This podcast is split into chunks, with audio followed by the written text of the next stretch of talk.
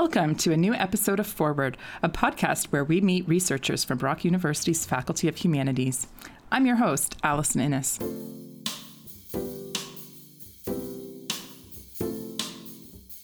Before COVID 19 took over our news headlines, Canadians were worried about other issues. There were bushfires in Australia, impeachment in the United States, and royals leaving the United Kingdom.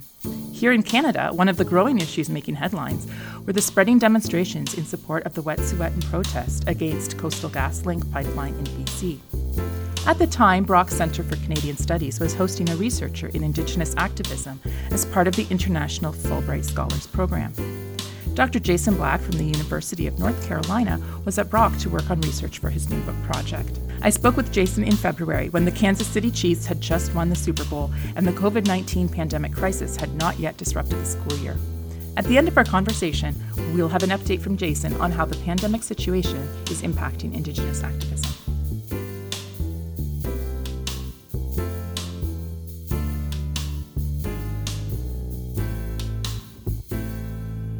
Joining me in the studio today is Dr. Jason Black, the 2020 Fulbright Research Chair in Transnational Studies with the Center for Canadian Studies at Brock.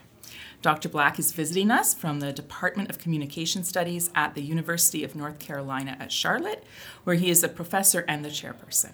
He holds a PhD in rhetorical studies from the University of Maryland and has researched and published extensively on rhetoric and discourse around LGBTQ and Indigenous activist movements. His most recent publications include Mascot Nation, the controversy over Native American representations in sports, co authored with Andrew Billings, and Decolonizing Native American Rhetoric, Communicating Self Determination. While at Brock, he is teaching Canadian Studies course 3V92 Social Activism and Culture in Canada and the, and the United States. So, welcome. Thank you very much, Allison. I appreciate being on.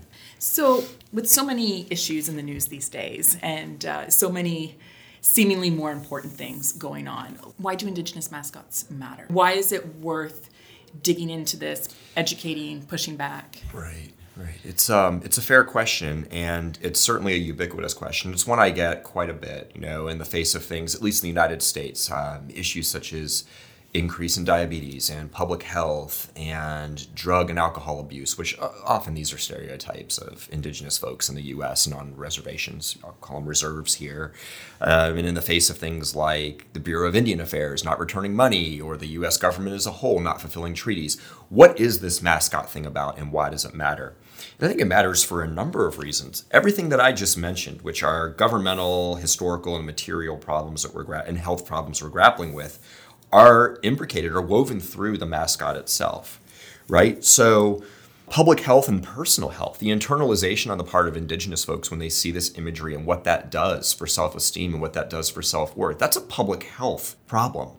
That's a public health complication that connects with depression. That connects with suicide suicidal ideation drug abuse alcohol abuse. That connects with in those ways. And on the other side of it those stereotypes that are attached to mascots allow non-indigenous folks to continue to play in the stereotypes which just further complicates the way that indigenous folks may see themselves not just personally but as a part of a larger public whether it's the US or Canada. So there's a public health part of it as well. Mascots also when um, when folks see the mascot as representing and almost eclipsing indigenous identity, for instance, in Florida or in the United States, when one can't think of Chief Osceola or the Seminoles in any form except the gross caricature of Chief Osceola on the field atop his horse, beginning of a football game, throwing a flaming spear in a, in a field while people do a tomahawk chop to a song called Massacre.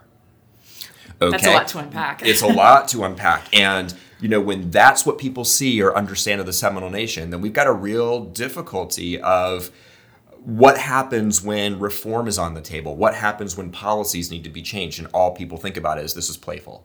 Native Americans disappeared, right? Like in the 1890s, after Wounded Knee and after reservation systems were were you know firmly in place. Uh, so we can play around with this. So why the heck would we vote to pay money or or repatriate land or or something like that? So what I'm basically saying is that stereotypes through the mascot make make this fun make this a joke so that when it comes time for real material change a larger public is less likely to engage in reform and honestly everything is connected right? Mm-hmm. Especially when it comes to colonization, especially when it comes to a history of coloniality. Everything is connected. Certainly in Western culture, even more so in Eastern culture, where the idea of holism is so firm. But the circle in indigenous communities itself, right? If we respect indigenous voice, we understand perhaps their ontology, their way of being, their life ways where everything is connected mascots are connected to larger historical difficulties are connected to contemporary material problems on reserves and in, on reservations. It's connected with racism anti-indianism in the us and in canada. And at the end of the day we can handle multiple things as human beings. We can handle multiple issues. I'm watching the debates as we get closer to the presidential election in the us there are at least eight top issues ranging from healthcare all the way to border walls and immigration reform and all the in betweens. If we're able to handle large and think through large issues altogether, surely we can manage multiple parts of a larger problem of coloniality. And what I think about is if the whole goal of our community is to engage in a more perfect union in the US or a more or a more solid confederation in Canada or what have you, uh, isn't it important to ensure that that's a responsible public and that's a responsible mm-hmm. citizenry? So I, that's how I how I connect it. Everything is, is interlaced in a way. Yeah. Yeah. There seems to be this really interesting tension then between the aspects of indigenous life that 19th century colonial in particular and, and continuing since has sought to destroy being adopted as these rituals and these fan mm uh, motifs and that and and that kind of thing. Like, where does that come from? Like, why I don't know. It's it, it's just an observation, and, I, and, I, am just wondering if there's if there's kind of more. more yeah. So so more to the way that fans engage and in, in yeah. playing through their mascot yeah. and forming their identity. I mean, this is a, it's a beautiful question, honestly, and it's sociological and it's ideological, right? Basically, the way that I come at this and the way that a number of people do is that really our identities as groups, whether it's individual groups or national groups or identity-based groups based in gender, race, ethnicity, sexualities, etc., religions, especially especially religion. We know each other through symbol making. We know each other through language. What does it mean to be an American? Well, it's a complicated question, but most likely it's going to be things like I believe in freedom and democracy and liberty, right? I believe in a revolutionary spirit. I respect the flag and everything that it represents and i celebrate the 4th of july and right you sort of these are all symbols. These are all discourses that come together. There's a, an historian named benedict anderson who talked about imagined communities and the essential point of, of his work is countries and groups and identities don't grow from the ground or fall from trees. It's all rhetorical. We craft our identities. How does this connect to, to team spirit if you will? Well teams are communities. And so to me, sports is sports doesn't make community. Sport fandom is community. Community isn't built on top of a team. The team is the community itself, and its fandom is the community itself. And so, how do people get together and share that community and share their joint identities and then take the joint identities away to their individual lives? Well, ritual the same rhetoric I just talked about. Yeah. Key terms life, liberty, pursuit of happiness, right? And that could be your cheer that you do at the stadium. Or I am. I respect the flag and all that it represents. Well, I respect the team colors and the mascot and all it represents, right? So, so then when you're a Kansas City Chiefs fan, you're wearing the headdress, you're wearing the jersey, you're putting on the face paint to say I belong to this Correct. community. Correct. This fan community. Absolutely, absolutely. Now, you know, fans fans dress up and assume their rituals, right? At schools and in professional teams that aren't indigenous in scope or indigenous in sort of um, character. Um, the question becomes with building fan identity around indigenous mm-hmm. symbol making and names and visuals and then the performances themselves is are there any other cultural groups living with a colonial past that are fodder for mascotting. I mean, can you imagine in the United States or anywhere African American mascots, white people, or at least non black folk, non black POC folk, even wearing blackface, right? Mm-hmm. As they go to the New York African Americans football game that has a caricatured African American man on a helmet right? The question becomes why? Why is it that, that, that we don't have East Asian or South Asian mascots? We don't have, um, as I mentioned, African American mascots. We don't have Jewish mascots, right? And the answer is multifold. It's multifold and very complicated, but essentially, there it's the idea in the West that we can we can wear Indianness because they've always been seen as other, savage, uncivilized, defeated in war mm-hmm. in Canada and the United States. And once on reservations and reserves, safely tucked away, that they then become something that you can you can play with. Think about in the US historically, the Boston Tea Party, which was one of the first really big revolutionary moments of resistance, where the tax on tea was so incredible that a bunch of ragtag American colonists decided to throw tea in the harbor as a protest to the crown. Under the dead of night, they hop aboard a ship and throw the tea over. But oftentimes, what's not reported is they dressed as natives. They dress as, yeah. they dress as natives. And you fast forward through and you look at the Wild West shows that happen at the end of the Indian Wars. You look at the Boy Scouts of America and the fact that you're a part of a tribe. Well, now it's a den, but it used to be a tribe. And you get the golden arrow or the silver arrow. And the ultimate ascension you have in the Boy Scouts is Eagle Scout eagle being, of course, a religious symbol of indigeneity in North America, right? If not beyond. So we have these, and then mascotting culture pops up, advertising culture pops up, Land O'Lakes butter, red men chewing tobacco, uh, Indian motorcycles, etc. Hollywood depictions of nativeness as well, oftentimes played by non-indigenous people. I mean, Sal Mineo, an Italian American actor in the 50s, right, in early 60s, I believe, he plays you know, a chief in a, in a, in a Disney movie. Well, that's not a surprise.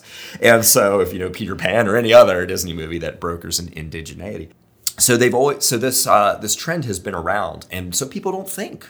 Oftentimes, they don't think twice about it. They they just engage in that play, and they call it play. It's just a game. It's just sports. It's just on any given Sunday. Well, for you, but what about folks who wear those symbols and wear that identity and the hot breath of history breathes down their neck every day of their lives? They can't leave the Cleveland baseball stadium and become a white person who's who's easily and safely and in a privileged way folded back in. They have to live with the stereotypes of savagery and of bellicosity, of war and violence that non-indigenous folks broker in. And so that's it's very it's very very complex. As we have a, as a culture and certainly within the university as well have begun to engage and grapple with these issues of truth and reconciliation. One, one word that comes up a lot, and it's come up in, um, in, in your work as well, is the idea of decolonization. So it's a term we hear a lot, but I'm not sure if it's one that we ever really hear explained out for us. Right, right. So what do we mean with this idea of decolonization? Sure. It's a complicated term, and it's complicated in a number of different ways. I mean, there are intellectual, there are academic definitions, which um, which a lot of us write about. Academic definitions are always contested, and they're contested because they're also public definitions, and there are multitudes of publics who engage in something like a policy or a practice of decolonization. Feeds back into the scholarship, and so there are kind of debates about what it means. For me, if I were describing this as I do to my students, and and they give me a Mobius strip back feedback loop, the way I describe it is that decolonization is an antidote to colonization, and so I don't. I hate to have to start with colonization, but we kind of have to get a sense for what decolonization is responding to. And colonization is the historical and contemporary control of land, labor, bodies, cultures, and symbolism of typically marginalized people um, in a colonial setting over time, right? And so colonization are the acts themselves, is how I sort of frame this. So colonization are the acts. The more insidious part is coloniality, because that's more of an ideology. It's a superstructure or moving sidewalk that allows colonization as acts to move forward. And so, oftentimes, at least in the States, people will say, well, you know, Native Americans are on reservations and they have casinos and tax breaks and they can sell cigarettes at, you know, a buck a pack or whatever it is. Racism is over, right? Anti Indianism in the United States is over. Well, that's not necessarily the case because coloniality is still pulled through. Um, not only are acts taking place, but the overall um, feeling and philosophy and ideology of of coloniality is going on. And then decolonization and decoloniality is the antidote. Decolonization are, are material acts and symbolic acts that are taken to dismantle the logics of coloniality, to recenter indigenous communities and indigenous voice in the process, if not first before anything else, destroying white privilege, questioning white fragility, and the process of these centuries long colonial relationships creating material changes, educational changes, and uh, in any form possible. That's uh, that's decolonization. Decoloniality is the overall way of knowing and being decolonial. It's the antidote to coloniality. It's the philosophy. It's the ideology that's long standing. And so acts are built on top of the ideology and philosophy. Sort of like in the United States, the Black Power movement. You have Malcolm X, whose documentary right now is out. I don't. It's actually out because I was watching it on Canadian Netflix last night. Um, you know, Malcolm X was the prophet and architect of what we know as Black nationalism in the U.S. starting in the '60s. The Black Power movement were the folks who acted, right? Mm-hmm. So he mm-hmm. he created the philosophy and ideology or supported that, punctuated that. They create, you know, worked through the acts of it, the movement. I kind of see decolonization and decoloniality in those ways as we're recording this, there's the developing story around the Wet'suwet'en uh, and the pipeline protests. Right. What's your perspective on that, from as an as a non-Canadian but somebody who is uh, trained in these kinds of issues? Yeah, it's um, it's interesting because on the one hand, you want to say this is unfortunate that we're still working through issues regarding environmental justice and Indigenous nations, especially in a country like Canada, who has this public imaginary and a reputation of being so incredibly woke, so incredibly progressive. And so, on the one hand, there's sort of the, the disappointment and there's some shame attached to the fact that a pipeline is still being built after decades of reform, of course, and then reform turned back and in activism. On the other hand, it's enlivening to see people getting together in the same way that folks in the United States did over the No DAPL Dakota Access Pipeline protest back in 2016 and 17 did. Mm-hmm. People getting together in a collective to not just fight back against a top down power, whether it's a capitalist power or a governmental power. That's, that's a reaction. If we framed it that way, activists are just reacting. But building community is what's really going on in the midst of things like pro- social protest, right, and movement. And so I'm, I'm looking at this as wow, this is really eye opening being in Canada and seeing that the same types of issues are going on across borders, which reminds you that borders are human made. Mm-hmm. They're rhetorical. There are lines drawn on a map after warfare against indigenous folks and other European powers, right? So it's eye opening in that way. And it's also eye opening and heartening to see people get together and listen, so the, the pipeline issue and the violence against protesters is happening all the way west.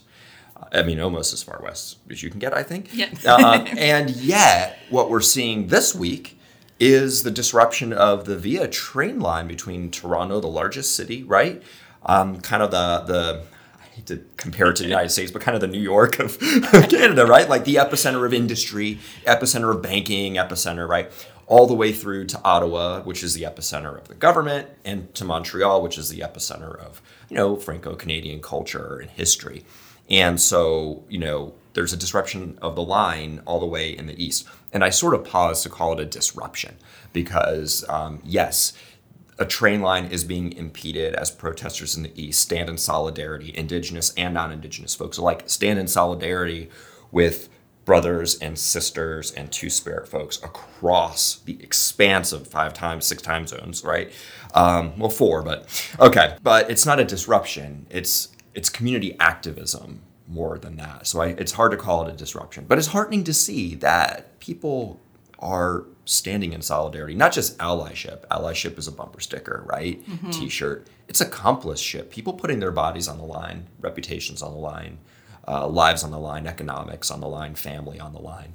And so it's been really interesting to see that unfold as I'm here. I mean, this has happened in the past few weeks. Well, I could continue this conversation. Um, I wish we could. And continue our sweet tea uh, drinking yes, here. Thank you for bringing um, a little bit of home to the table here. I appreciate You're very welcome. it. This is great. Thank you so much for joining us today. And um, we may have to check check back in with you um, depending on how the news cycle goes. That, that sounds fantastic. Thank you so much for having me. And I mean that in terms of the podcast and our conversation here, but also uh, as a university culture here, um, as a community really appreciate being here. And as I work on more Canadian Indigenous mascot cases, I would be happy to share what I'm learning, for instance, from Edmonton's CFL team debate and from the McGill case and from some local cases in Ontario. So um, I am always happy to come back. Yes. Well, let us know when the next book comes out. Oh, I will.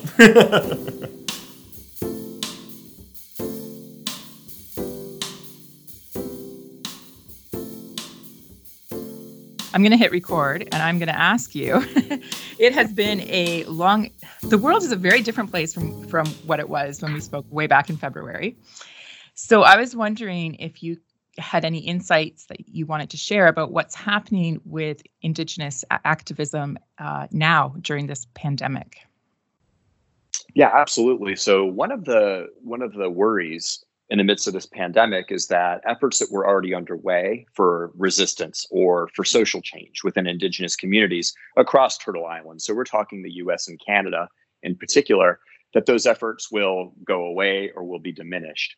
And so if we're talking about things like pipeline protest and anti-mascot protests and um, MMIW girls and trans folk protests, those kinds of things, there was such momentum coming from the Truth and Reconciliation Commission's reports up in Canada, of course, but also in the US. Um, I don't know more in other groups who are really picking up steam in this election year in the United States for Indigenous rights.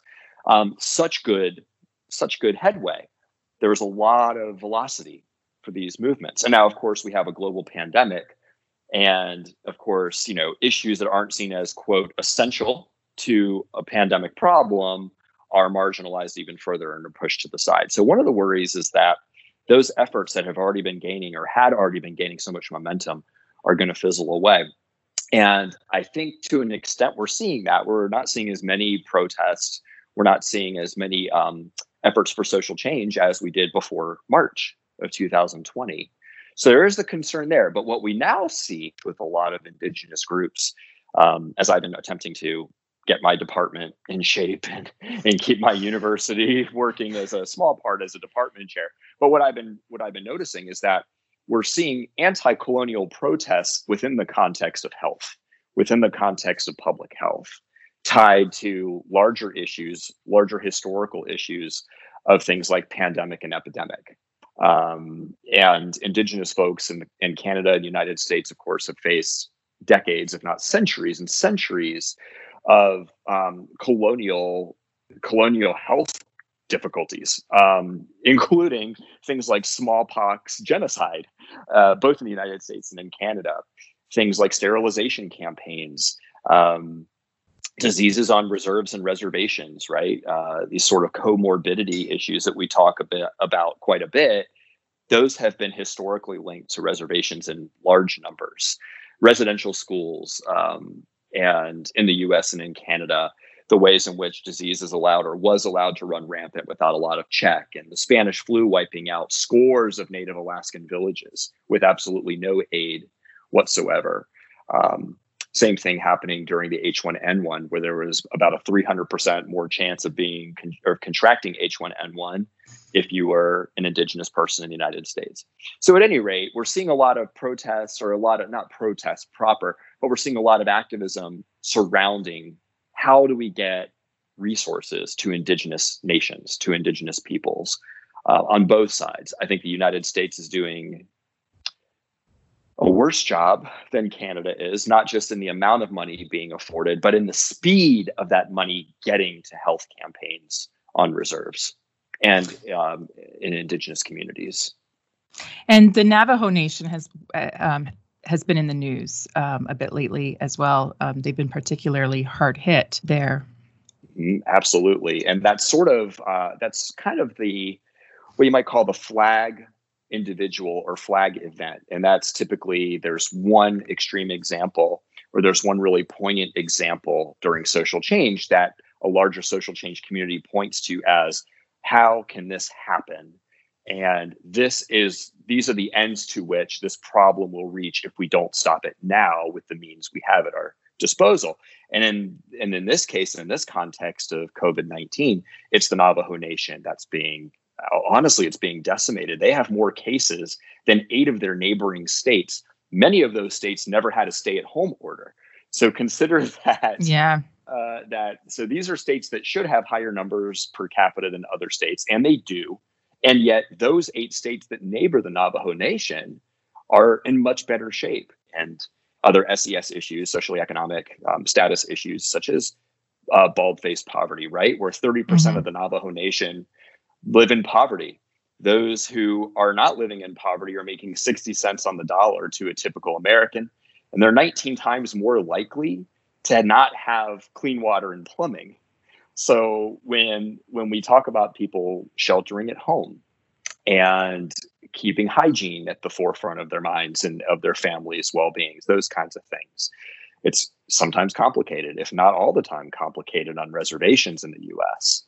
Uh, keeping people sheltered in place really really difficult and it's tied again intersectionally it's tied to class and to race there have been a couple of incidents in Canada. One one was with I think it was the the Haida Gwaii in BC um, turning back ferry the, the the ferry because people would like people were coming white people were coming thinking like oh i'm just going to go camp in the woods or do whatever and kind of flee this whole idea of fleeing the pandemic right and they were just stopping people from and sending them trying to send them straight back to where they came from to protect their community because the community was it, like these communities are so under resourced to begin with that they can't handle people coming in and getting sick.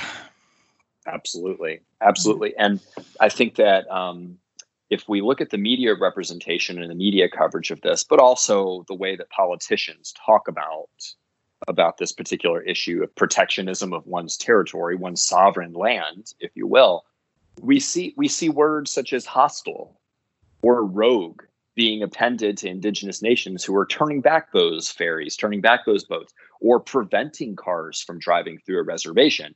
But now, when white folks on the coast of Massachusetts do the same thing, it's a protection of property, right? Mm-hmm. Um, it's their civic duty to keep their communities healthy.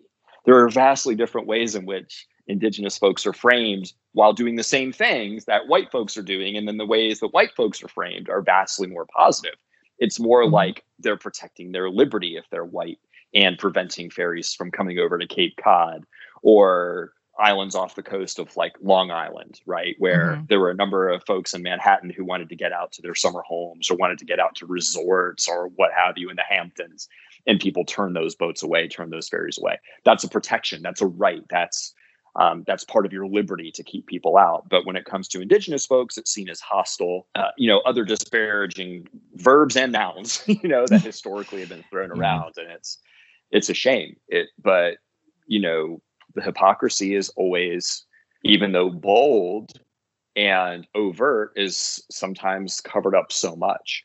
And so when people say, why are Native folks, why are Indigenous folks still fighting for these things? Don't they have casinos? Don't they have federal funding? Don't they have dual citizenship if they're in a US state and a member of a registered uh, tribe? You know, don't they have all these things? What do they need? What more do they need? Well, look at the ways in which they can't even protect themselves, their communities in a time of pandemic without mm. larger colonial structures coming down on them. It's yeah. um, you know, getting back to the question about what does protest look like or what's happened. I think that's what we're seeing. We're seeing more of that anti or decolonial activism about this particular health issue. The health issue, in other words, has opened up even more the can of coloniality that mm-hmm. was being worked was being worked on before the pandemic. It exposes those those um, creases and cleavages and rifts even more.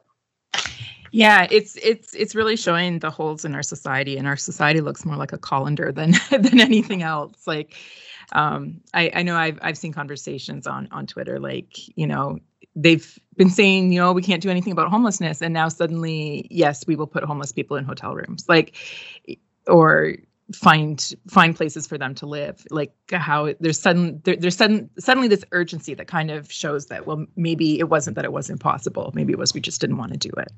That's right. That's right. And the key here i think for activists moving forward whether indigenous or non-indigenous really regardless of one's subject position or issue that folks are our activists around is to keep that momentum going because cultural amnesia is a real thing in the western world and particularly in the US and in Canada and mm-hmm. people will quickly people will quickly forget once they're safe and they can go to their Starbucks and they can go to Whole Foods or they can go to Trader Joe's or wherever, right? They're going to forget about what we've been through, especially if it's not their narrative, right? Yeah. And so reminding reminding the larger cultures of, hey, remember when we said we couldn't do it, but then we had to do it because there was an emergency and we said we would never let it happen again, but now we're at the mall and we're having an orange Julius, so we don't care anymore. Like mm-hmm. let's let's go back to that moment of emergency and remember how we were able to do it and how much better we could be if there is another pandemic. And even regardless of that, how much better human beings we could be as a result of this emergency. And I think that will be one of the um, one of the sort of watchwords or watch topics moving out of this. Thank you for listening to Forward. Find our footnotes, links to more information, and past episodes on our website, brocku.ca slash humanities. We love to hear from our listeners, so please join us on Twitter, Facebook, and Instagram at Brock Humanities. Please subscribe and rate us on your favorite podcasting app so you don't miss an episode. Forward is hosted and produced by Allison Innes for the Faculty of Humanities at Brock University. Our sound design and editing is by Serena Atella, and theme music is by Calida. The credits have been read by me, Serena Atella. Special thanks to Brock University's Makerspace and Brock University Marketing and Communications for studio and web support. This podcast is financially supported by the Faculty of Humanities at Brock University.